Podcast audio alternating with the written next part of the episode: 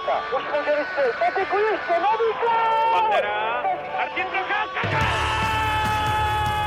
A teď je tu možnost Kojágra, kapitán! Svoboda, gól! Je to tam, je to tam! Hojčík, Hlaváč, Bekend, gól! Gól! Jsme mistři světa, jsme světoví šampioni. Dobrý den, 85. mistrovství světa v hokeji je za rohem a nabízí hned několik motivů. Domácí Finové navazují na olympijské zlato, Kanaďané obhajují loňský triumf z Rigy a rozruch v boji o medaile by rád udělal taky národní tým. Ten má opět ambice zaútočit na cenný kov, ale v čem je situace rozdílná oproti loňské sezóně a kdo je největším favoritem na zlato? O tom si povíme v příštích minutách Hokej Focus podcastu, jehož hosty jsou tentokrát Jan Denemark z deníku Sport. Ahoj Honzo. Čau, díky za pozvání. Je tu taky Tomáš Řanda z webu čtsport.cz. Ahoj Tome. Ahoj všem. A z téhož média Petr Musil. Ahoj Petře. Ahoj a příjemný poslech. Od mikrofonu zdraví Ondřej Nováček, loni 6 hráčů, kteří si zahráli NHL, letos 7. Najméno opět zajímavý výběr, posilami ze zámoří srovnatelný. V minulém roce byli Češi pasováni do role aspiranta na medaili, ale skončili už ve čtvrtfinále. Tak Honzo, mě zajímá, jaký máš pocit z toho současného týmu pod vedením Kariho Jalonena a máme si zakázat mluvit o medaili radši? Ne, je to povolený. Je to určitě povolený. Nic bych nezakazoval.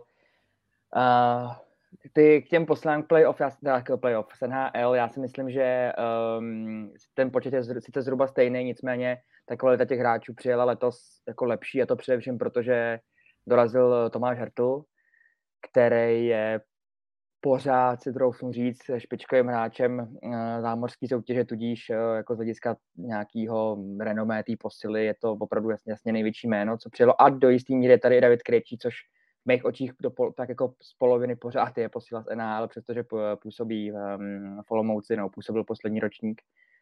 No a k síle toho kádru, já si myslím, že je jako jsme v právu použít tady optimistický slova, nicméně samozřejmě ta příprava, která byla velmi, velmi povedená, vůbec nic nezajímá, to je pravda. Nicméně ten řád a systém a vůbec atmosféru, kterou Kari Jalonen nastolila, kterou jsem měl možnost třeba na vlastní chůži ochutnat v Ostravě při českých hrách, tak to jsem nezažil ještě u národního týmu. Ať už na dálku, ale ani jako reálně při rozhovorech.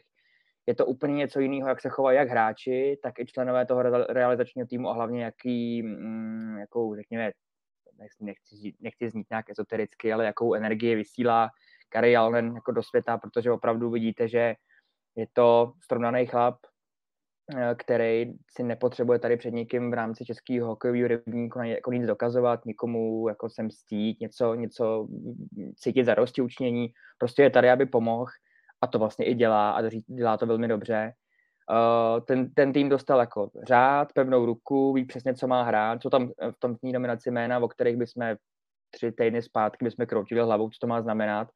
Ale po těch 3 týdnech ani u jednoho to nenastalo, přestože třeba u Jiřího Černocha nebo Petra Kodýtka by se asi dalo říct, co tam dělají, ale oni jsou tam jako naprosto právem, protože se to vyhráli a Jalonen přesně ví, s jakou rolí na ten šampionát odletějí, nebo teďka už odletěli, takže já bych nezakazoval mluvit o medaili, ani bych nezakazoval mluvit o té medaili nejcennější. Myslím si, že ten tým je opravdu, nechci říct jako nejsilnější na tom turnaji, tak není, ale je velmi vyvážený a má velkou vnitřní sílu, což si myslím, že v těch krátkodobých záležitostech je asi to nejdůležitější. No je tam takový podezřelý klid kolem reprezentace, to jsme v minulých sezónách, i vlastně před tím turnajem, to jsme moc jako nezažili. Často se třeba řešilo, ještě než jsme na tom mistrovství světa odjeli, nebo když jsme přijeli do toho dějiště, tak se hodně sledovali tréninky, protože jsme vlastně nevěděli, jak ty formace spolu budou hrát. Jako teď je vidět, že to je nějakým způsobem nastolený a už vlastně třeba prostě po konci švédských her už jste si mohli tipnout, kdo s kým bude hrát, jak to bude složený. A já bych to vlastně shrnul jedním slovem stabilita. Stabilita ve výkonech, stabilita ve výsledcích, stabilita řekněme i v nějakých jako vyjádřeních Kariho Jalonena a stabilita v těch formacích. Takže prostě je tam až takový možná podivný klid, na který opravdu nejsme zvyklí, ale myslím si, že to může být jenom ku prospěchu věci a Proto si myslím, že ten tým teď na ten šampionát je velmi dobře vyladěný. Uvidíme, jak to půjde ve skupině. A tím, že zase bavíme se o papírových předpokladech, ale máme přece jenom jako na jména těch týmů o něco těžší skupinu, tak když tou skupinou projdeme, takže prostě mezi tou čtyřkou budeme třeba do nějakého třetího místa, tak v té druhé skupině můžeme narazit na někoho hratelného a pak se může dostavit potom i ten úspěch a tím pádem ano, nemusíme si zakazovat úplně mluvit asi o medaili. Každopádně víme, jak to dopadlo minulý rok. Minulý rok prostě jsme taky říkali, že máme dobrý tým, ale ono to tak jako reálně opravdu bylo, i skrz ty posily za NHL, ale nedopadlo to výsledkově a výkony byly takový nestálý, takže samozřejmě si počkáme ještě na první zápasy v té základní skupině.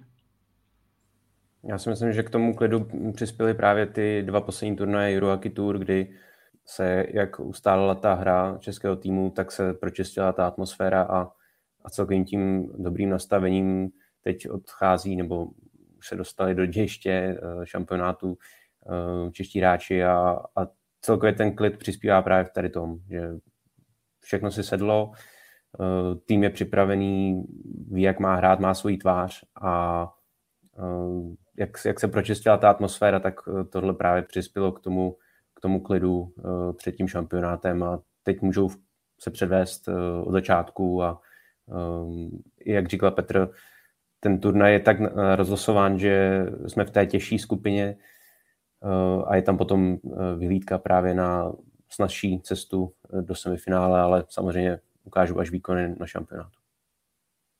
Abych to jenom zavřel tím, že troška toho zlatého klidu by podle mě neškodila. Petře, Červenka, Krejčí, Vrána, Hertl, jak si myslíš, že ty útoky budou vypadat dál a rovnou můžeme zodpovědět i dotaz Jana Chovančíka, který se právě na tu útočnou hru českého týmu ptá. Tak začnu od toho dotazu, děkujeme za něj. Já si myslím, že bylo to vidět prostě už i na těch švédských a českých hrách. Vyhrávali jsme osobní souboje v útočném pásmu, třeba před brankou, jo, před brankovém prostoru nějaké dorážky, ten důraz tam byl a už to zaznělo i v komentáři právě těch zápasů posledních dvou, na těch posledních dvou turnajích, že jsme byli i častěji na puku. Prostě to byl takovej ten můj osobní taky dojem z toho, že opravdu jsme diktovali tempo hry v tom útočném pásmu, byli jsme častěji na puku, mnohdy zase ono to srovnávat s olympijskými hrami, které byly herně bohužel takový, no, nebojím se říct, jako tragický, tak tam mnohdy, a třeba v tom rozhodujícím zápase se Švýcarama jsme hodně jako bojovali vůbec o ty puky, jo. To byl takový boj v rozích vůbec o to, aby jsme se dostali na ten puk. A tady jsme dominovali. A už to taky samozřejmě šlo od toho, že bylo dobré založení toho útoku. Že opravdu to je vlastně jeden z těch prvků Kariho Jalonena viditelných, že už jenom to založení toho útoku je prostě na takový ty krátké přihrávky, na to dostat se efektivně do útočního pásma, pak se samozřejmě i lépe dostanete na ten puk a prostě jste dominantní. Takže jo, teď to vypadá určitě ta útočná hra o něco líp, a i když jsme nevyhrávali třeba na švédských hrách na moc branek, tak bylo to třeba takový úspornější, co se týče té ofenzivy, ale prostě účinný. Takže proč ne, když se bude vyhrávat, tak samozřejmě to je to nejdůležitější. No a potom ty elitní liney, zatím to vypadá, vedle Červenky s Krejčím vypadal dobře Matěj Bliml, už tak prý i trénoval v dějišti turnaje s nimi v lajně, no a vedle Vrány s Hertlem, a mně se líbil vlastně i v tom utkání, myslím, s Finy, tak se mi tam strašně líbil Jiří Smejkal, takže tam si myslím, že ten by mohli jít k ním, i když u nich byl chvilku v nějakém tom zápase, myslím, ze Švýcary tam byl Dominik Simon, ale myslím si, že by se možná spíš zvolila varianta s Jiřím Smejkalem, protože já si myslím, že v každé té lajně je potřeba, aby tam byl nějaký hráč. A teď bez nějaké urážky k Červenkovi s Krejčím, ale někdo, kdo opravdu to trochu jako rozhejbe tu lineu, objezdí to, zrychlí tu lineu. A já bych se vůbec nebál to prostě takhle jako promíchat a nehrát jenom na to, že budeme mít tři naše nejlepší útočníky v jednom útoku a pak budeme skládat jako ty další liney. Já bych to prostě namixoval. Myslím si, že tohle jako může být to složení. Jenom drobnost tomu, jak jsi říkal, Petře, dobře na začátku tomu, ne k té sestavě úplně, ale k tomu vyznění té hry, toho kádru, tak já si myslím, že je vlastně docela fascinující, nebo alespoň pro mě, jak jedna drobná změna v přemýšlení těch hokejistů může nadělat tolik dobrýho v tomhle tom směru. A to, že jsi říkal, změnilo si krátké přihrávky, je to přesně tak, že jak všichni ty hráči se shodovali po všech těch turnajích, tak i ten vlastně Kari Jalonen s tím nějak netajil, že vlastně jediný cíl nebo to zásadní, co se všichni museli během těch 6 týdnů té přípravy jako nadrtit, že jako by se to divák nějak představil, takže vlastně celá ta pětice, ať je vepředu nebo vzadu, musí být neustále jako blízko sebe, že se vlastně nepohybuje jako jedinec, ale vlastně celá ta pětice úplně všude po ledě a je opravdu úplně šumák, jestli je to útoční pásmo nebo obranný pásmo, což potom ty samotní hráči si fantasticky pochvalovali, že je to samozřejmě náročný, jako na bruslení, to je taková realita. Nicméně třeba ty forwardi si neskutečně pochvalovali, že právě ve chvíli, kdy získají puk, tak mají okamžitě blízko sebe jako někoho a vědí o tom. Takže víceméně už potom hráš jako automaticky a třeba v tom přechodu do toho útoku je to asi nejviditelnější, protože to je nejsnažší, protože vedle sebe prostě máš partiáky, kterým to jenom rozhodíš a jdeš dopředu. A je to samozřejmě, může to znít jako drobnost, ale ona to vlastně ve svém důsledku, když to hraješ celý zápas, celý tý stálý pětice, když ty spoluhráči už potom znáš, tak pro mě přijde jako velmi, velmi zajímavý, že tato jeden, řekněme, taková, jako, nevím, jak to říct, tréninková nebo strategická změna může udělat tolik jako dobra pro to, aby byly výsledky. No. Je to, myslím, že to je docela zajímavý pro mě. To je prostě win-win situace, protože v obranném pásmu, když jsi u sebe, tak dokážeš rychle vyhodit ten puk z toho obranného pásma, posunout tu hru do středního pásma, to znamená, netrápíš se v obranném pásmu, nedostáváš se pod tlak v obranném pásmu a naopak v tom útočném pásmu, když jsi u sebe, tak, jak už jsem říkal, jsi v držení puku a soupeře naopak prostě zmáčneš a trošku vyždímeš v tom útočném pásmu, takže jako jasně souhlasím, to je prostě úplně vlastně ta nejlepší strategie. No. Je tady, Tome, spousta dotazů na eventuální posily z NHL, samozřejmě David Pastrňák, jehož Boston je na hraně vyřazení, tak jak to vypadá s ním.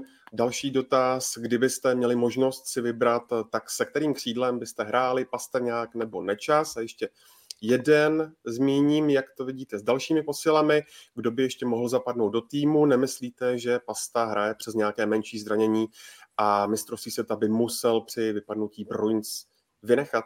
Tak tě poprosím o názor.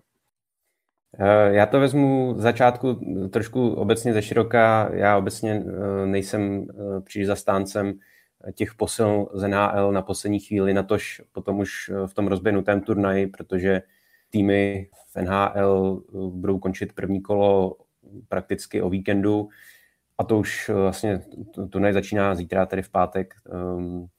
Takže než by se jako nějak tam ukončili tu sezónu, rozloučili se s týmem, přeletěli do Finska, nějak se rozkoukali, zapojili do týmu, tak myslím si, že už jako je to pomalu v půlce prvního týdne. Navíc ten tým si nějak sednul.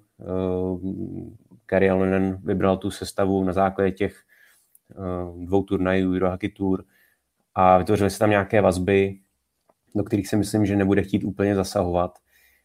Samozřejmě hráč kalibru Davida Pastrňáka je určitě lákavou možností, ale já si myslím, že i možná z jeho osobního hlediska, potom čím si prošel před začátkem této sezóny z těch známých osobních důvodů, i po té náročné sezóně je otázka vůbec, jestli by chtěl přijet. Zároveň tady posluchač nebo divák naznačil potenciální zranění, protože netáhne Boston až tak, jak by možná mohl, takže je otázka, jestli tam skutečně není nějaké menší zranění.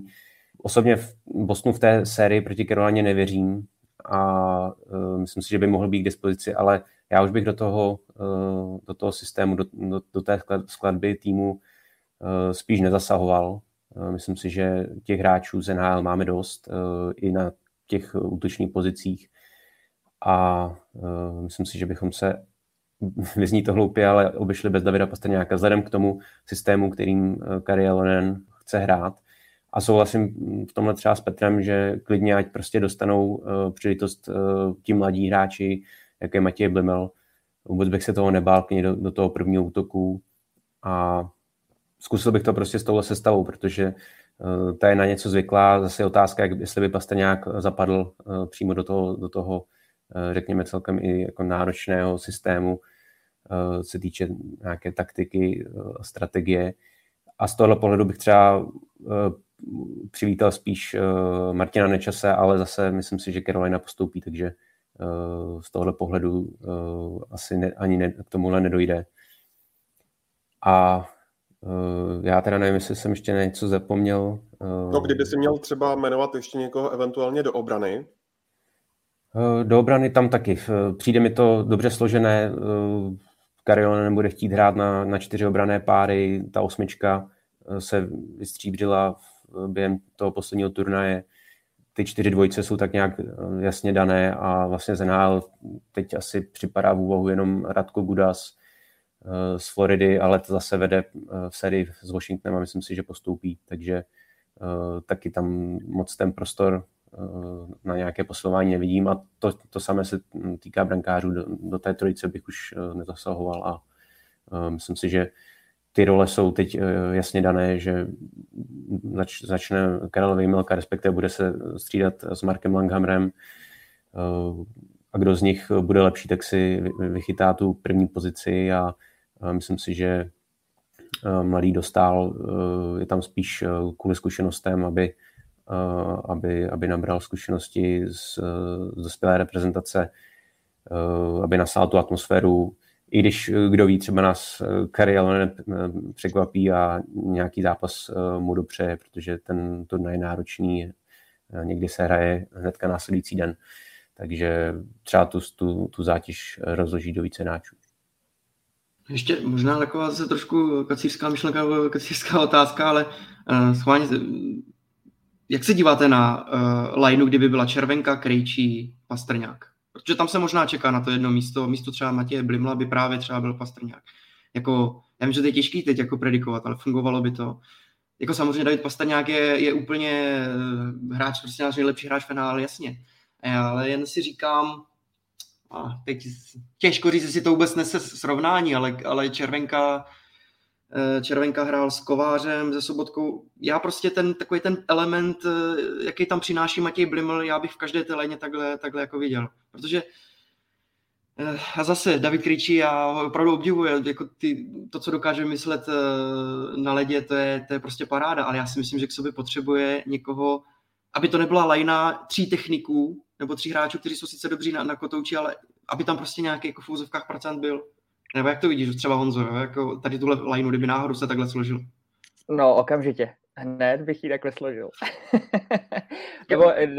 Ale říká se vždycky správně, že Matěj Bliml tohleto výsost tam drží, jako pro Davida Pastrňáka. A myslím si, že vidím to asi možná trochu jinak než Tomáš, že ve chvíli, kdyby byl Pasta volnej, tak bych okamžitě po něm šáhnul. Jakože to je prostě hráč, který je právě trenérův úkol jako pro takhle neskutečného hráče, kterýho vlastně pořád ještě v NHL máme, naprostou špičku, mu ten systém ne upravovat na míru tak, ale prostě zakomponovat ho do toho tak, aby to fungovalo a podle mě to je jako absolutní nutnost a myslím si, že a doufám, že když Boston když Boston prohraje, že národní tým tím pádem vyhraje a Pastrňák přiletí podle mě. Doufám, že to bude jako ta realita. Včera se takhle vyjádřil Roman Červenka. Nechtěl o tom moc mluvit, ale myslím si, že jako i z toho, jak odpověděl na tuhle přímou otázku, že Pasta asi rád přiletí, že nějaký informace mají, že by dorazil. Já si myslím, že to je takový ten člověk, který sport a respektive hokej v tomhle případě miluje a bude rád, když si tu sezónu v tomhle směru prodlouží. Takže toho bych bral okamžitě a myslím, že ty místa tam jako na to jsou, že prostě takovýhle hráče vzít musíš a u těch dalších je velká otázka, který tady byly zmíněný, ale jedno jméno podle mě tam hodně jako je pravděpodobný, že by ještě mohlo dorazit a to je podle mě Jan Ruta z Tampy. Kdyby Tampa padla, tak podle mého názoru je jako možný, že by ten člověk ještě obranu posílit mohl, když samozřejmě souhlasím s tím, že ta obrana je poskládaná jako velmi, velmi dobře a tam se by si nějaký další místo hledal jako těžko. Že těch 6 obránců jsou jako sladěný, hrajou výborně, tam jako je to, tam, že to ani tolik nepotřebuješ. ale u toho Pasty tam bych nečekal, no, tam bych hnedka posiloval. Já to tak samozřejmě, ten mě taky napadnul, ale já si myslím, že tady nezazněla ještě dvě jména, Ondřej Palát a David Kempf. No, přesně tak. A třeba David Kempf, jak vypadá v Torontu, tak jako samozřejmě Tomáš by asi nebyl úplně spokojený, jo. Toronto vede 3-2 na zápasy, takže kdyby zase vyhučeli v prvním kole playoff, tak to by bylo velký zklamání, ale David Kempf hraje výborně v playoff. A to je takový hráč, kterýho bych klidně jako na to mistrovství jako taky vzal. To podle mě na nějaké třeba třetí, možná i druhé liny, jako by tam zapadl určitě taky velmi dobře. Takže jako jasně, těch jmén je zase plno, ale zase souhlasím, že opravdu bych to viděl tak na jednoho, dva hráče, nevím, ten tým totiž prostě zatím jako fungovalo, takže jako úplně to zase přeskládávat, aby to nebylo kontraproduktivní. A třeba na té brankářské pozici tam už bych to jako fakt nechal. Já Karlovi Vejmelkovi opravdu věřím. Takže a samozřejmě myslím, že i Marek Langhammer dokáže určitě odchytat na to mistrovství. Myslím, že solidní zápasy a ta brankářská otázka je vlastně ještě tak jako citlivá, že tam už bych jako vůbec nehledal, jestli je možnost s Vítkem Vaničkem, jestli je možnost s Danem Vladařem, jsou to všechno jako kvalitní gólmani, ale já bych prostě věřil tomu, co tam teď je, a tam bych to jako neměnil, tam jako souhlasím s Tomášem, možná prostě nějaký opravdu dva maximálně tři hráče. I tady ještě divák připomněl postoj Pavla Zachy k národnímu týmu, jak se na to díváte obecně? Honzo?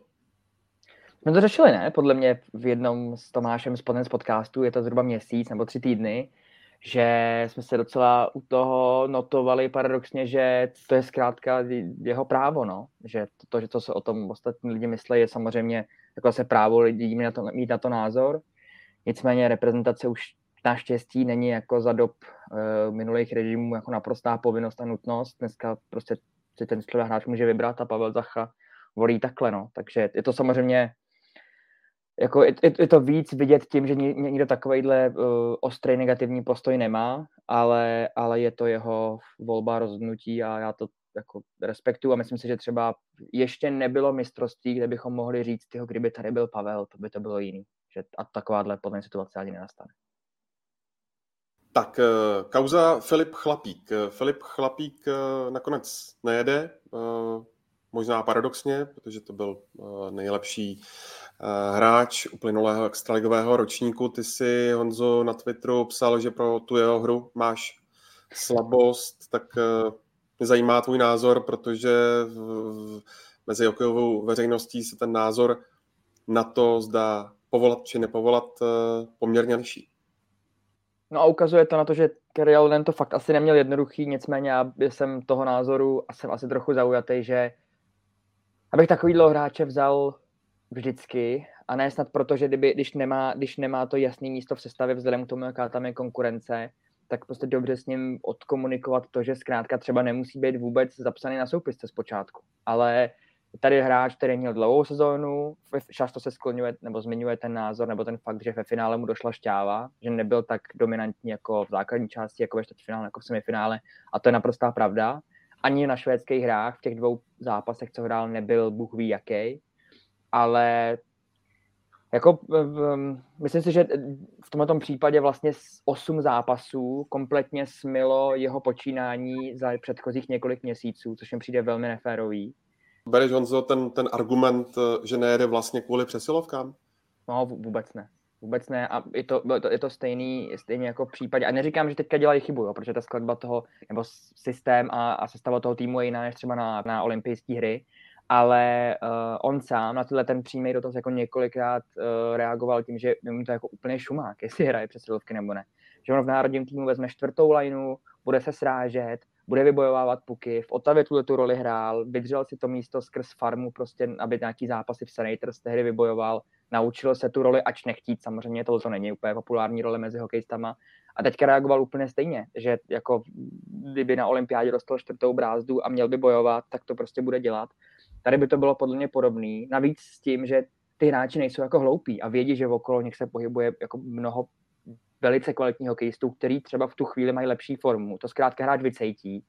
Takže kdyby si s ním jako prošla ta situace tím způsobem, hele, je to takhle, na přesilovce budou tyhle ty, my tě vidíme hlavně na přesilovce, ale pokud hráče, který teďka v současné chvíli nezapíše ten trenér nebo ten štáb na tu soupisku, tak si myslím, že jako nikdo z nich není schopný, že ho takhle jako vytáhnou a postaví ho do přesilovky a on si to jako odehraje. To jsou hráči jiného typu, kteří jsou schopní jako zase tvrdě bojovat, zaskočit těch čtvrtých lineách a takhle. A to by Chlapík nebyl, že já si myslím, jako proč nevzít tohodle hráče s takovouhle, já si troufnu říct, furt fazónou a mít ho jako žolíka, nebo nemám to slovo moc rád, ale prostě jako hráče, který ho může vytáhnout později, když se něco může stát, nebo se něco nepodaří, nebo přijde zranění, to jsou všechno věci, které můžou reálně nastat. Takže já jsem byl určitě proto, aby jel. A není to žádná kardinální chyba, ale já to vidím jinak, no, zkrátka. Ale já nejsem trenér národního týmu. Jo, ta tvoje myšlenka s tím, že by teda nebyl zapsaný, to mě vlastně jako úplně nenapadlo, i když tak si říkám, jestli to by to nebyla teda škoda takového hráče mít, jako aby tam jenom trénoval, ale zase potom, když už vidím, jak mají poskládané ty útoky, ten realizační tým, tak to dává smysl. Jenom drobnost, jenom s tím, jak jsi říkal tady s tím, že by jenom trénoval, tak třeba na olympiádě tam byli 3 borci, že Bliml, Tomášek a Šťotka, u kterých potom trenér řekl, že byla škoda je a chyba je nenasadit potom v průběhu toho turnaje. Hlavně u Blimla to říkal a i u Tomáška, že jim chyběla energie. Tady ten princip snad to nenastane, ale jako může to být úplně stejný. Když prostě oživíš fakt takovýmhle borcem, který by tam do toho skočil rovnýma nohama a zvládnul by to úplně v klidu. Takže tohle je jako jenom ten můj pohled, proč si myslím, že to není nejlepší cesta, no, co se zvolilo ho prostě odstřihnout a nazdar. Je to takový, prostě bavíme se taky, jako bohužel teď, jako, protože nevíme, jak ten turnaj se bude vyvíjet, tak bavíme se hypoteticky, je to takový jako kdyby, ale velký rozdíl mezi olympiádou a mezi mistrovstvím světa je to, že na olympiádu se bral evropský výběr a ty už věděl, že tam už jako nikdo nepřijede, tam prostě už s tím mohl jako počítat a tady opravdu ten realizační tým tuší, že prostě někoho z toho NHL ještě jako vezme, jo? Někdo ten tým posílí.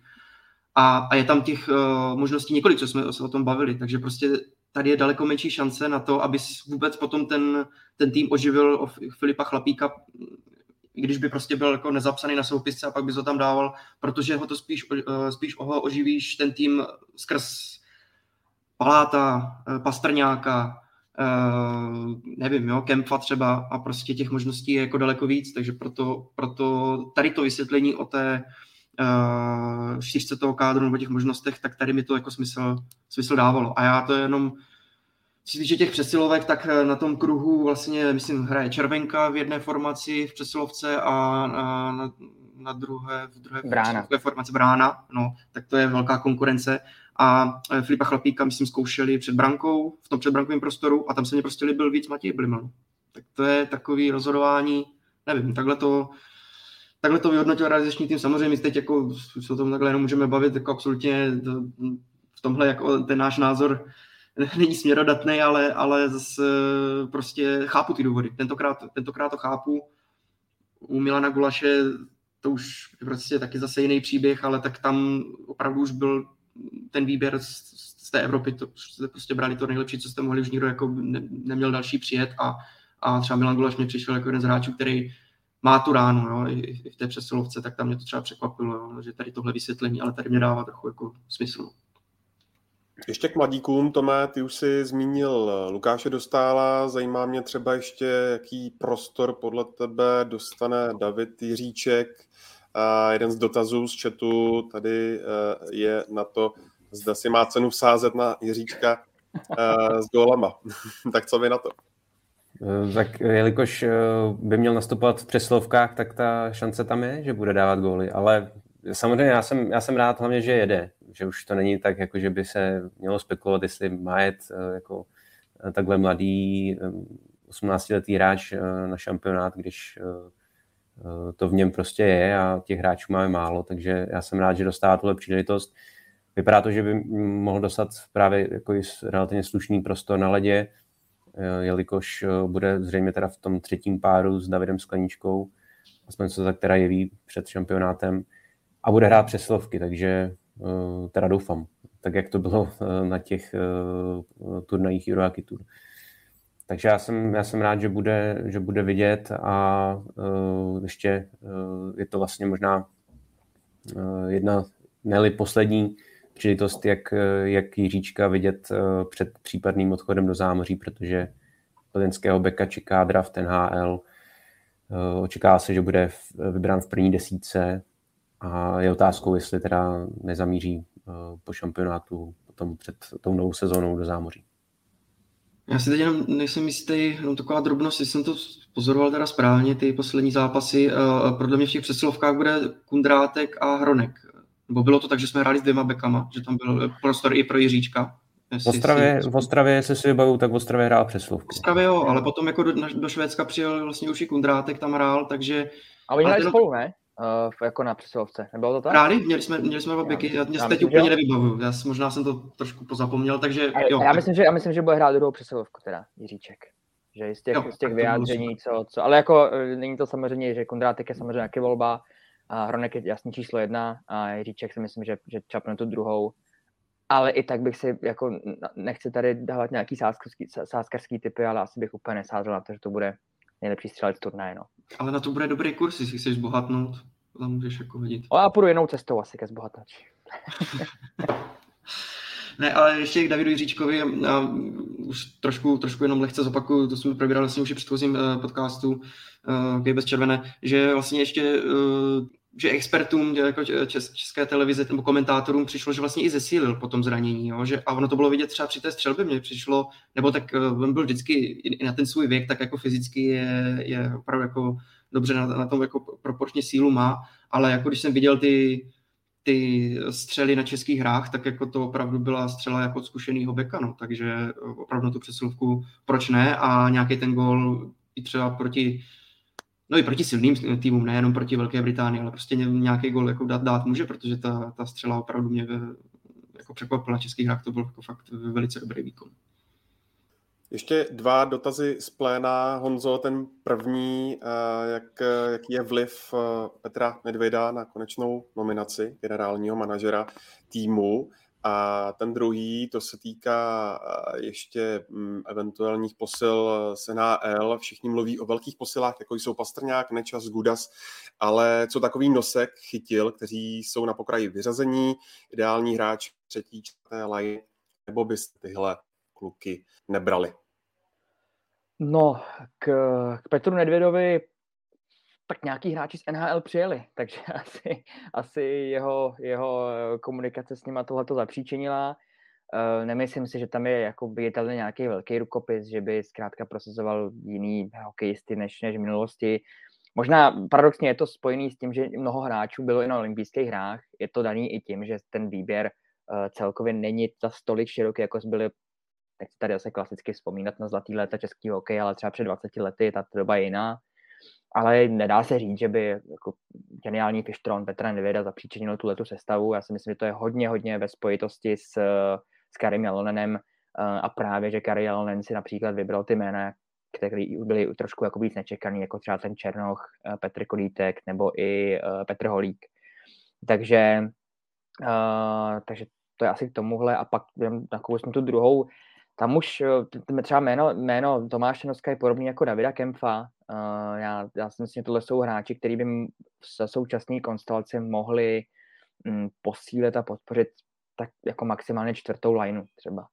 Že ty první liney jsou tak natřískaný, že brát tyhle ty hráče, třeba jednoho z nich, jo, protože jsou to opravdu jako velmi dobrý hokejisti i do obranné hry, kterou Karel Jalonen, to je absolutní základ celého toho systému, té strategie, být hlavně dobrý dozadu, což jako hráči, přesně jako tam třeba i Radek Faxa z Dallasu, který taky rozhodně je ve hře.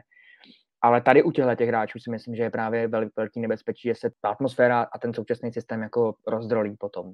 Že třeba u takového Pastrňáka, kterýho prostě zákonitě dáte do první liney, na první přesilovku, tak tohle ten pocit jako nehrozí, nebo tohle ta situace nehrozí. U těchto těch hráčů, který u těch týmech NHL jako třeba chytil, to si nemyslím, že má cenu takového hráče teďka povolávat. Upřímně, současný nominaci. Myslím si, že to je podobný třeba i u Radka Faxy. Jako nedává to velký smysl, když tady máme 6 týdnů nějakou přípravu a ty hráči si na to tebe zvykli, tak sem tahat hráče do čtvrtý liney. Já v tom velký úžitek nevidím. A U Tomáše Noska je to trochu jiný, protože je schopný zahrát více postů. Že to je schopný hrát úplně všude, jako centra i křídlo, a je schopný přijmout takovoukoliv roli, takže tam si myslím, že je velmi reálný, že ho osloví a že by eventuálně jako klidně dorazit mohl a mohlo by to být takový, jo, vlastně tady ještě ten Nosek v Bostonu, takže by přijel i on. Ale u těch dalších si nemyslím, že by to bylo ku prospěchu. Jo, já naprosto souhlasím, ty liney už jsou prostě poskládaný, nebo minimálně ta, jako třeba ta čtvrtá, já si myslím, že už se jí osvědčila, Flek, Černoch, Hynek Zohorna i Černoch vlastně hrávali i v oslabeních, oni už prostě tu roli mají a zvládli to dobře, tak byl to turnaj Eurohockey Tour, jo, ještě na mistrovství za to bude zase ještě trošku jiný level, ale prostě zvládli to, oslabení proti Švýcarům jsme zvládli. A obecně vlastně na tom celém turnaji jsme dostali, jako ve Švédsku jsme dostali jenom 2 branky. Takže i tady tahle jejich role, to už je prostě poskládaný. Já souhlasím s Honzou, že jako vyloženě na sílu cpát někoho do 4., 3. liny jenom proto, aby jsme tam měli posilu za náhle, je jako za mě zbytečný. A myslím, že tam je ještě jeden faktor u těch 2 men, který si řekl, třeba u Fleka s Černochem, že ty hráči samozřejmě jako cejtí, že ta šance povolat nějaký hráče z NHL je, ale ten trenérský štáb jim tímhle dá najevo, hele, my to jako neuděláme, my důvěřujeme vám. A já si myslím, že ty kluci tam nechají jako úplně duši na tom ledě. U Černocha i u Fleka jsem s tím úplně jistý, že ty budou cítit jako takový vděk za to, že se samozřejmě vyhráli, ale že ten trenérský tým jim jako věří natolik, že nepovolává další jména, že opravdu tam nechají duši, no, lepší přípěně mě nenapadá. Přesně tak, jsou čerství, nejsou dobouchaní po playoff, prostě ten elán tam samozřejmě taky a je tam taková samozřejmě i ta nějaká vděčnost, že prostě třeba ten Jirka Černoch začal tu přípravu a prošel si to celý a prostě teď má tu odměnu v podobě mistrovství světa a zase, a to není teda asi jako úplně jenom nějaká finská novinka, ale už jsme to taky několikrát zmiňovali, i třeba Jukka Jalonen, to má prostě ten tým nějakým způsobem stálej, a někdy od toho začátku přípravy prostě ty kluky potom s něma pracuje dlouhodobě během těch pár týdnů té přípravy a vypiplá si je na mistrovství světa. Jo? A dávám to prostě takhle za odměnu a tak proč to zase měnit a přesně ten elán tady těch hráčů tam musí být a že tu roli určitě jako si myslím, že zvládnou a dají do toho všechno. Právě z tady toho důvodu, řekněme, té finské stopy, kdy prostě ti trenéři neradi míchají s tou sestavou a spokojí se s tím evropským výběrem, tak to mi jenom zavdává to, že si myslím, že těch případných posil z NHL bude naprosté minimum, jestli vůbec někdo. Tak ještě jedna věc z téhle části, když trochu odbočíme od Ačka k juniorům, protože hlavním trenérem 20 byl jmenován Radim Rulík, který je současně vlastně i novým trenérem Pardubic, tak mě zajímá, Petře, jak tuhle volbu vidíš a zda to bude fungovat na 2 židlích. Já Radima Rulíka jako uznávám, nebo mám ho rád, prostě pro mě je to trenér, který, kdyby třeba nepřišel Kari Jalonen, tak to byl opravdu jeden z těch kandidátů na to Ačko, ale tohle mě jako hodně překvapilo. A co mi to evokuje, tak přece jenom turnaj šampionát 20 se blíží, bude v létě a asi možná už prostě byl tam tlačil čas prostě, no, že už prostě musí být jmenovaný jako hlavní trenér, protože Radim Rulík toho bude mít jako strašně moc v sezóně. To si tady vypůjčím, teď jsem viděl vlastně tweety našeho tady kolegy, taky několikrát přišel Jirka Vítek sem a říkal za 9 měsíců 2 turnaje 20 a ještě v ambiciozních Pardubicích, který chtějí točit na titul, tak ještě práce tam jako dlouhodobá. A řešili jsme situaci Václava Varadi, když byl u 20, že vlastně trénuje Třinec a jestli nesedí jako nějak na dvou židlích, nebo respektive nestojí na 2 střídačkách. Trošku se to řešilo a teď bude takový jako zápřah pro Radima Rulíka, tak on je to jako kvalitní trenér, určitě to není špatná volba, ale možná jestli nevzít někoho, kdo to bude mít opravdu na plný úvazek, ale těžko říct, jak probíhala ta jednání, možná to bylo opravdu takový už jako šitý trošku horkou jehlou, už někoho musíme jmenovat, protože už se musí pomalu připravovat s těma klukama a vyladit je na ten letní turnaj, ale vemme si, že Karel Mlejnek vlastně skončil v té funkci a jde dělat asistenta do Litvínova, nebude nikde dělat hlavního trenéra, ale on prostě odcházel, aby neměl asi souběh těch funkcí, nebo prostě nebude mít 2 funkce zaráz a teď Radim Rulík je hlavní trenér Pardubicích a bude hlavní trenér 20. Přijde mi to takový jako zvláštního. A bude toho jako opravdu hodně. Čeká se samozřejmě ještě na druhého asistenta. Jedním asistentem bude Jiří Kalous, který je teď, tuším, nějaký jako manažer těch juniorských reprezentací. A uvidíme, kdo bude ještě ten realizační tým doplní. Samozřejmě určitě prostě Jiří Kalous bude mít taky hodně práce, bude ten tým taky nějakým způsobem připravovat, nebo bude možná jezdit po stadionech, nebo sledovat ty hráče. Ale jo, jako mě to překvapilo. A pokud tohle všechno Radim Rulík zvládne, tak fakt jako v budoucnu klidně třeba Továčka může být, protože to bude jako zápřah neskutečný. Není co dodat. Je to velmi zvláštní volba, vzhledem k tomu, co ho čeká všechno za povinnosti příští sezónu.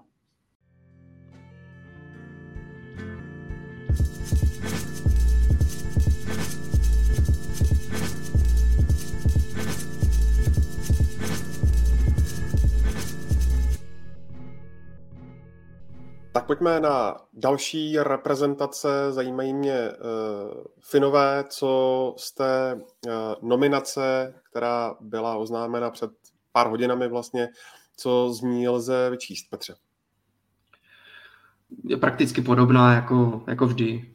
Hodně to evropský jádro je tam, zase tak nějaké 2-3 posily z NAL, stejně jako to bylo i v minulosti. Jukka Jalonen právě taky jako nejde úplně nějakou tu cestu, že by na někoho jako ještě čekal, kdo vypadne z bojů o Stanley Cup. Samozřejmě velký jméno je tam Mikael Granlund, který ten tým posílí, ten je skvělý prostě, jo, i na buli a tak dále. Jako myslím si, že ten tým určitě jako hodně zvedne. Jediný, co mi tam možná chybí, protože jinak je to fakt očekávaná nominace už jako i podobná tomu, co bylo třeba na minulý mistrovství světa nebo na olympiádu, ale možná mi tam teď chybí jako nějaký takový ten talent, jako vždycky taky Jukka Jalonen ještě vzal nějakého mladíka, sledovali jsme Antona Lundela, myslím na minulý mistrovství a tak dále. Teď tam prostě není úplně nějaký mladík, na kterého bychom se mohli vyloženě jako těšit. Je to celkem jako zkušenější tým. Já nevím, jsem se 23 leta má jenom Markus Nurmi z TPS Turku, o tolik jako nesledovaný, nemám si to není úplně hráč, který bych si řekl jako wow, tak to se budu těšit na ně a budu ho sledovat. Ale ta nominace je víceméně očekávaná. Já nečekám od Finů nic jiného, než úplně stejný hokej, jak hráli na olympiádě, jak hráli minulý mistrovství světa. Akorát tady samozřejmě teď bude ta motivace obrovská na domácím mistrovství uspět. A pro mě to je zase velký favorit turnaje společně s Kanadou největší. Tím stylem, jakým hrají. Ta kontinuita je tam dobře dodržená, no. Držejí prostě linku a nevzdalují se od ní, přináší jim úspěchy. Myslím, že to je podobný přístup jako třeba na té olympiády, kde ten jejich kádr byl jako extrémně zkušený, že jo? Že vyhráli to třicátníci víceméně. Tak to si těžko se od téhle strategie odstupuje ve chvíli, kdy máte olympijský zlato. Je tam nějakých 17 hráčů z Pekingu, takže taky očekávám prostě tu kompaktnost finskou, na co jsou ti hráči pod Jukou Jalonenem zvyklí a taky si myslím, že Finsko bude jednoznačně jedním ze dvou hlavních favoritů turnaje. Tak to máme. Kanadu, úřadující světoví šampioni, tentokrát vlastně složili tým, ze kterého jde už na startu turnaje Respekt, a když si vzpomeneme loni na Rigu, tak tam si to Kanada postupně teprve budovala. Honzo, koho budeš mít ve fantazii a já od tebe rovnou budu opisovat. Dal jsem tam 3 jména hnedka z jedničky. Thomas Chabot, to je první z nich. To je absolutně elitní obránce, který si bude hlídat přesilovku a povede ji tak, jak je s jeho zvykem v Ottawě.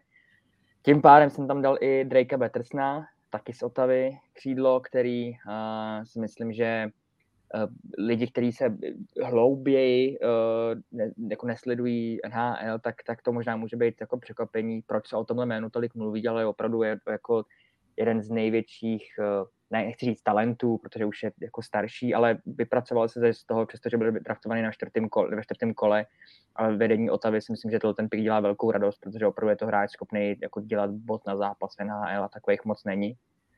A potom mám hroznou radost, že jde Pierre-Luc Dubois, což je moje srdcovka z Winnipegu a taky hráč, který je schopný kromě fenomenálního jako na pohled hezkýho hokeje výrazně přitvrdit. A na to jsem hodně zvědavej.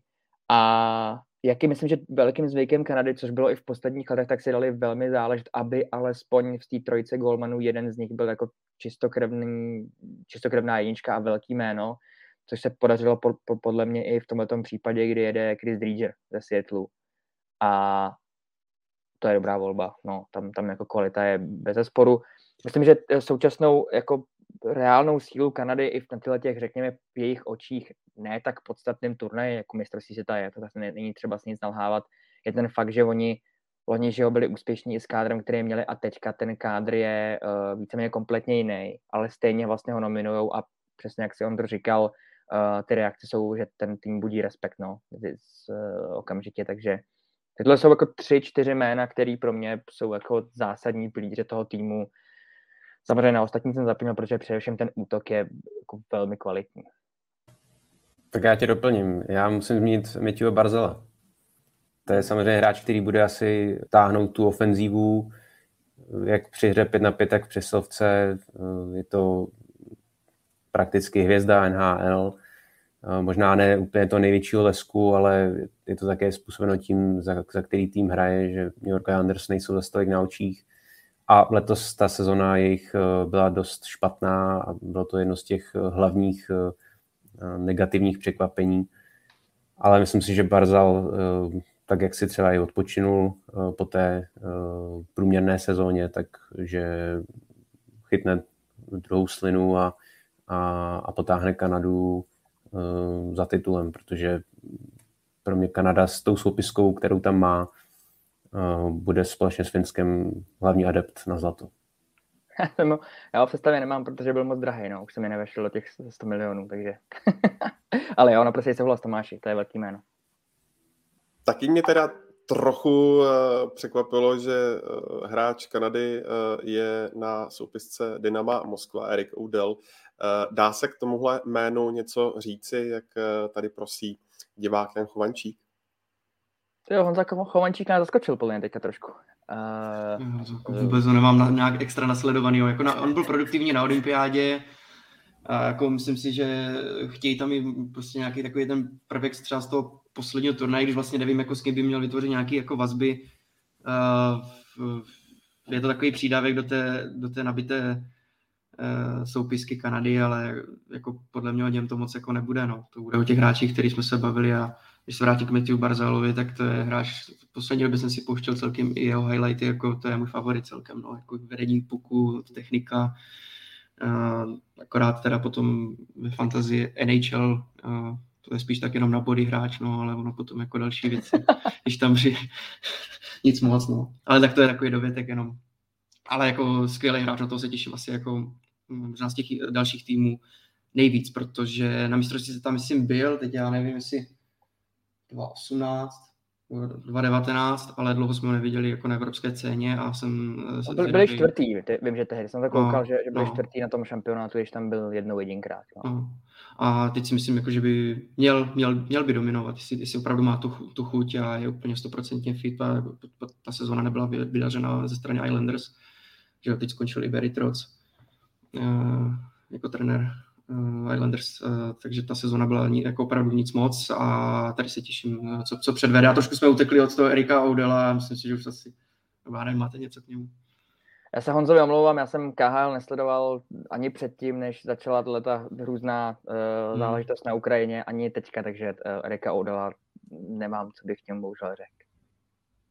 Tak se od Kanady můžeme pomalu přesunout ke Slovensku, protože Slováci mají kanadského kouče Craiga Ramseyho, no a pod 5 kruhy v Pekingu nadchli bojovnou hrou a ziskem první olympijské medaile. Do Finska berou zase mladý tým a 12 držitelů bronzu. Zajímá mě, Tome, jak se na tuhletu transformaci slovenské reprezentace díváš a kdyby si měl říci, zda může třeba Juraj Slavkovský zase zopakovat tu střeleckou fazónu z Pekingu, tak je to možné podle tebe?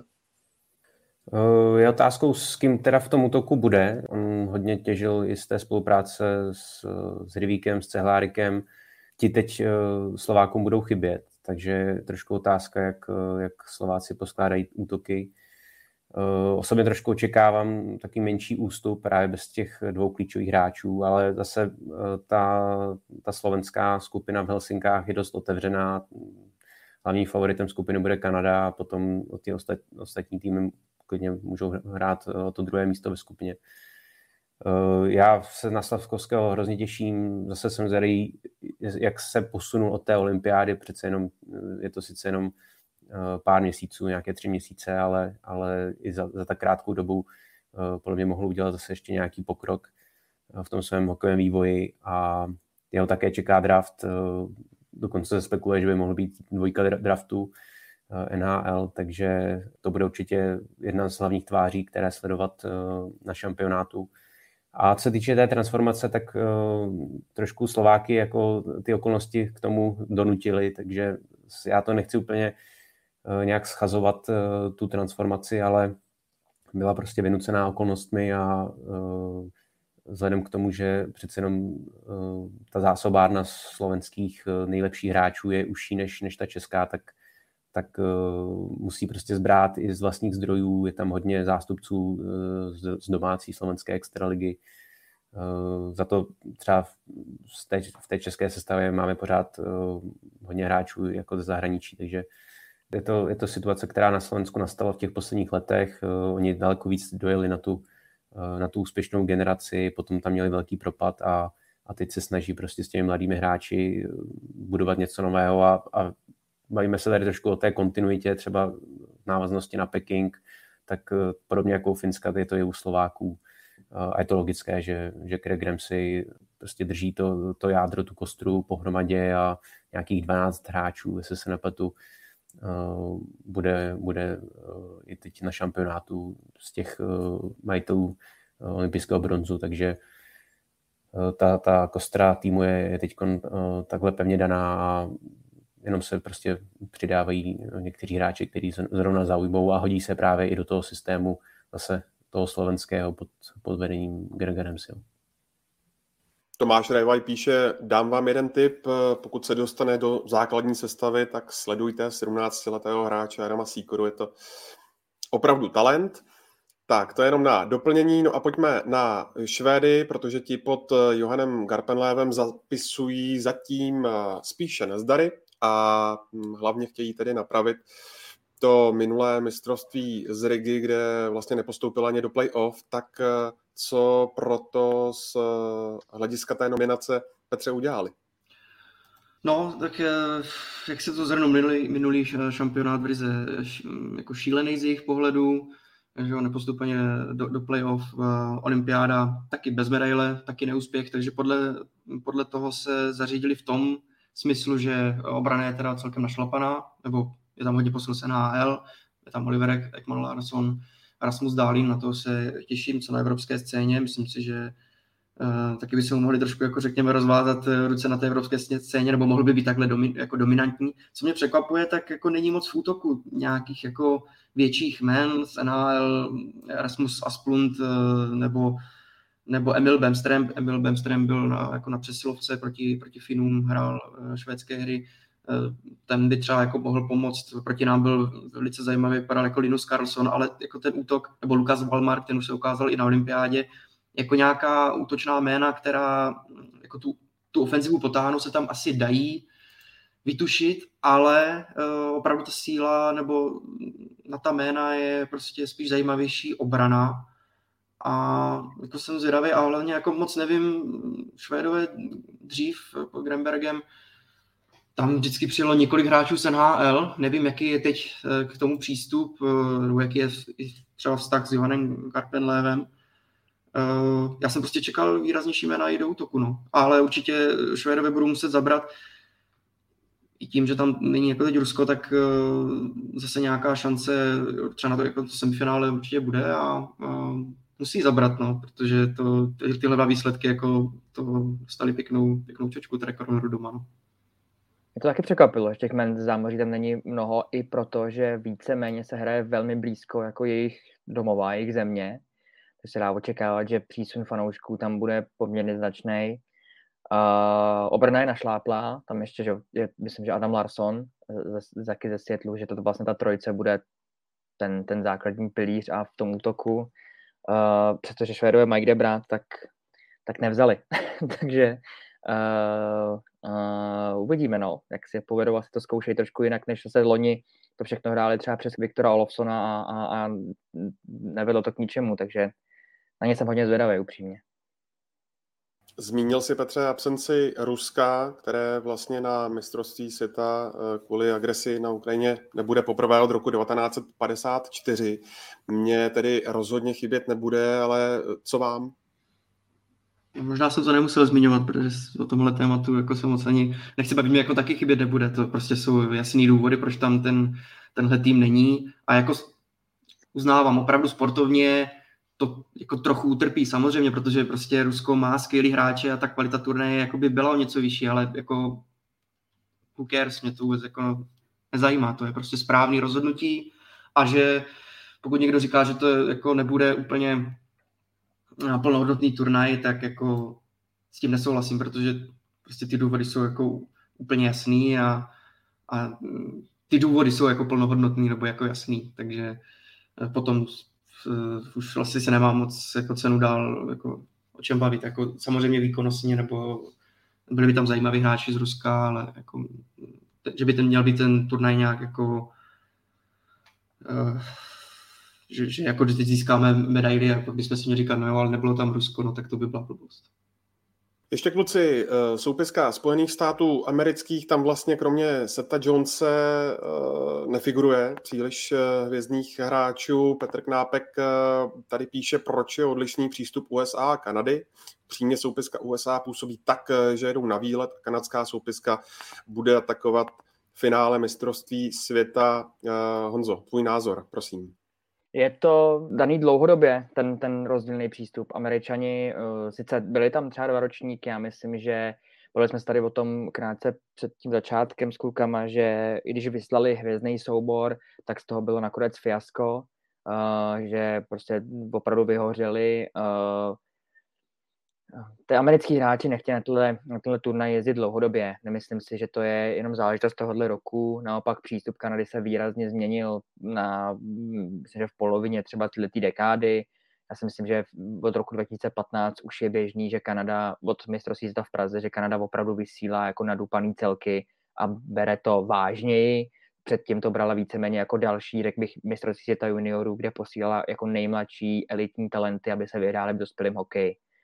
To už teďka tak není, teďka opravdu posílá elitu, což potvrzuje i letošní výběr, opravdu je kvalitní, ten kanadský. U Ameriky je to jiný, těch důvodů může být asi jako víc, já sám pro sebe si to vyjasňuju tím, že zkrátka pro, řekněme, tým Kanada je daleko důležitější asi prezentace zámořské soutěže, protože pro evropský fanoušky je to nejlepší a vlastně jediná příležitost, jak vidět hráče nejlepší hokejový lidi naživo. A proto se snaží jim tedy tu možnost jako dopřát. Američani na to jako asi trochu víc dlabou a nevidějí to jako tak podstatný, což je škoda, protože přesně jak si Ondro řekl, tenhle ten kádr by se asi dal skrnout jako Seth Jones a ti druzí, tak z hlediska kvality a významu těch men to tak opravdu působí. Tam jsou asi jenom 2 jména, potom v obraně Nate Schmidt, což je velmi kvalitní obránce, který patří jako k elitě NHL, no a potom asi Alex Galchenyuk, což je ale spíš zajímavý jméno v poslední době spíš z hlediska jako excesů a že furt mění kluby a nikde není schopnej se jako pořádně uchytit, přestože to byla, myslím, že 3 draftu v roce 2012 nebo nějak tak, takže to je asi velký jméno z hlediska tyhletý jako historie a jeho mládí, ale už ne jako aktuální sportovní formy a s tím, co tam Amerika posílá, tak může opravdu v mých očích jenom překvapit a není to na velký zamíchání medailového pozice, podle mě. No, a to jsme si třeba mohli říct i minulý rok a bronz získali, jestli se nepletu, že jo. To byl příběh jako Briana Boyla, no, takže ono jako je to nezpytatelný tým i tak, ale jako mě mrzí tady tenhle jako přístup, nebo tady ta nominace, nemám se tam moc jako na koho těšit a mrzí mě vlastně, že aspoň nejedou v té lince, ty si to vlastně naznačil, Honzo, proč teda aspoň i třeba z té úspěšné 20, která vyhrála mistrovství světa, ne to poslední, který bylo nedohraný, tak předtím, že ho vyhrála, ve finále porazila Kanadu, tak proč aspoň z těchto hráčů někoho nevyzkoušet a neposunout ho do do toho seniorského hokeje a aspoň bychom se třeba mohli na někoho těšit, na nějaký jako talent. Jo. Takhle je to prostě tým, já nevím moc, co k němu říct, možná ještě Alex Nedelkovič, jako uvidíme, jak na tom bude brankář Detroitu, ale nevím moc, co k tomu týmu říct, pak jako, je tam Austin Watson, který jako to je hráč úplně do třetí, do čtvrté liny, ještě nedávno seděl několik zápasů za domácí násilí. Je to takový jako divoký prostě to složení. Alex Galchenyuk, ten jako za 2 roky vystřídal, já nevím kolik klubů, to budete vědět víc vy asi, to je cestovatel, jako nechápu to, tu nominaci, ale jako zase je dost možný, že opravdu budou bojovat o tu medaili, to by bylo to nejvtipnější. Já se z těch mladších hráčů zaměřím na Luka Hughese z NCAA, z University of Michigan, vlastně už draftovaný hráč New Jersey Devils, takže jsem zvědavý, jak si povede takhle na mezinárodní úrovni. Přátelé, já se vám hrozně moc omlouvám, bohužel jsme tady naše povídání jako už tradičně protáhli a budu se muset teďka vzdálit, už čas postoupil. Omlouvám se i posluchačům, že to je takhle zradání, že opustím tady naší kvalitní čtyřici. Díky moc za pozvání a ještě jednou se omlouvám, že to takhle bohužel vyšlo. Já myslím, že už stejně tak nějak míříme do finále. No, a díky moc. No, držte se, uvidíme se brzy a mějte se, borci. Honzo, díky, měj se hezky. Ahoj. Čau. Tak jo, kluci, my to tady nějak dojedeme. Ještě mě zajímá, kdybyste měli dát do placu nějaká jména hráčů z celku, které jsme tu ještě nejmenovali, například někoho z Lotyšska. Tam se určitě nabízí brankář Elvis Merzlikins, jednička Columbusu, Blue Jackets, NHL. Vlastně v posledních letech se tabloval i jako jednička lotyšská, takže já si myslím, že to bude ta hlavní hvězda Lotyšů a tak nějak se budou muset hodně spoléhat na jeho výkony, protože Lotyšům taky vlastně už pomalu odchází ta generace těch starších hráčů, která jezdila v těch posledních, řekněme, 10 letech pravidelně na mistrovství světa. Ten kádr byl dost podobný většinou. Takže určitě Merzlikins i vlastně jeden z těch lepších brankářů v NHL bude určitě hráč, kterého sledovat. A co týče... No, chtěl jsi asi říct Němce, že? Já si myslím, že jsi chtěl říct Němce, ne? Můžeš klidně tady v Němce. Ne, tak určitě německý tým bude velice zajímavý. Uvidíme, vlastně bychom měli možnost na vlastní oči sledovat na 20kách v Ostravě před časem Týma Štycleho, Morice Seidera, takže ti už v NHL teď mají taky něco odehráno, šli do týmu, kde dostali prostor. Morice Seider je vlastně kandidát na nováčka sezóny v NHL, jeden z favoritů, takže teď budeme mít možnost se podívat na té mezinárodní nebo evropské úrovni, kam se zrovna tihle dva třeba posunuli, takže určitě Německo bude taky velice zajímavý tým na sledování, plus v brance by měli mít jistotu, pokud to mistrovství ta vyjde, tak Filip Grubauer ze Seattlu. Takže pozor, nepodceňovat ani Němce, kteří budou, si myslím, že taky by měli být teda silní a v Bratislavě jsme tenkrát s nimi hráli čtvrtfinále, zvládli jsme ho, ale tehdy tam taky měli třeba Draisaitla, tak už se prostě dostali do toho čtvrtfinále. A tady si myslím, že mezi tou 8 by neměli chybět a pak jako uvidíme, no, jestli překvapí a nějaký zápas půjdou dál, ale to už by bylo možná jako překvapení. Každopádně ty jednotlivci tam jsou jako zajímaví. A ještě tady taky vidím v komentářích a samozřejmě bychom měli připomenout ještě Švýcarsko. Hischier z New Jersey Devils, Timo Maier, ten dokonce zazářil. Letos dal v jednom utkání 5 gólů, je to tak, Tomáši, za San Jose, v jednom ze zápasů. No zkrátka měl dobrou sezónu, je to opora San Jose, takže na toho určitě se taky jako zaměřit. A jak už bylo v komentáři, uvidíme, jak na tom bude Roman Josi.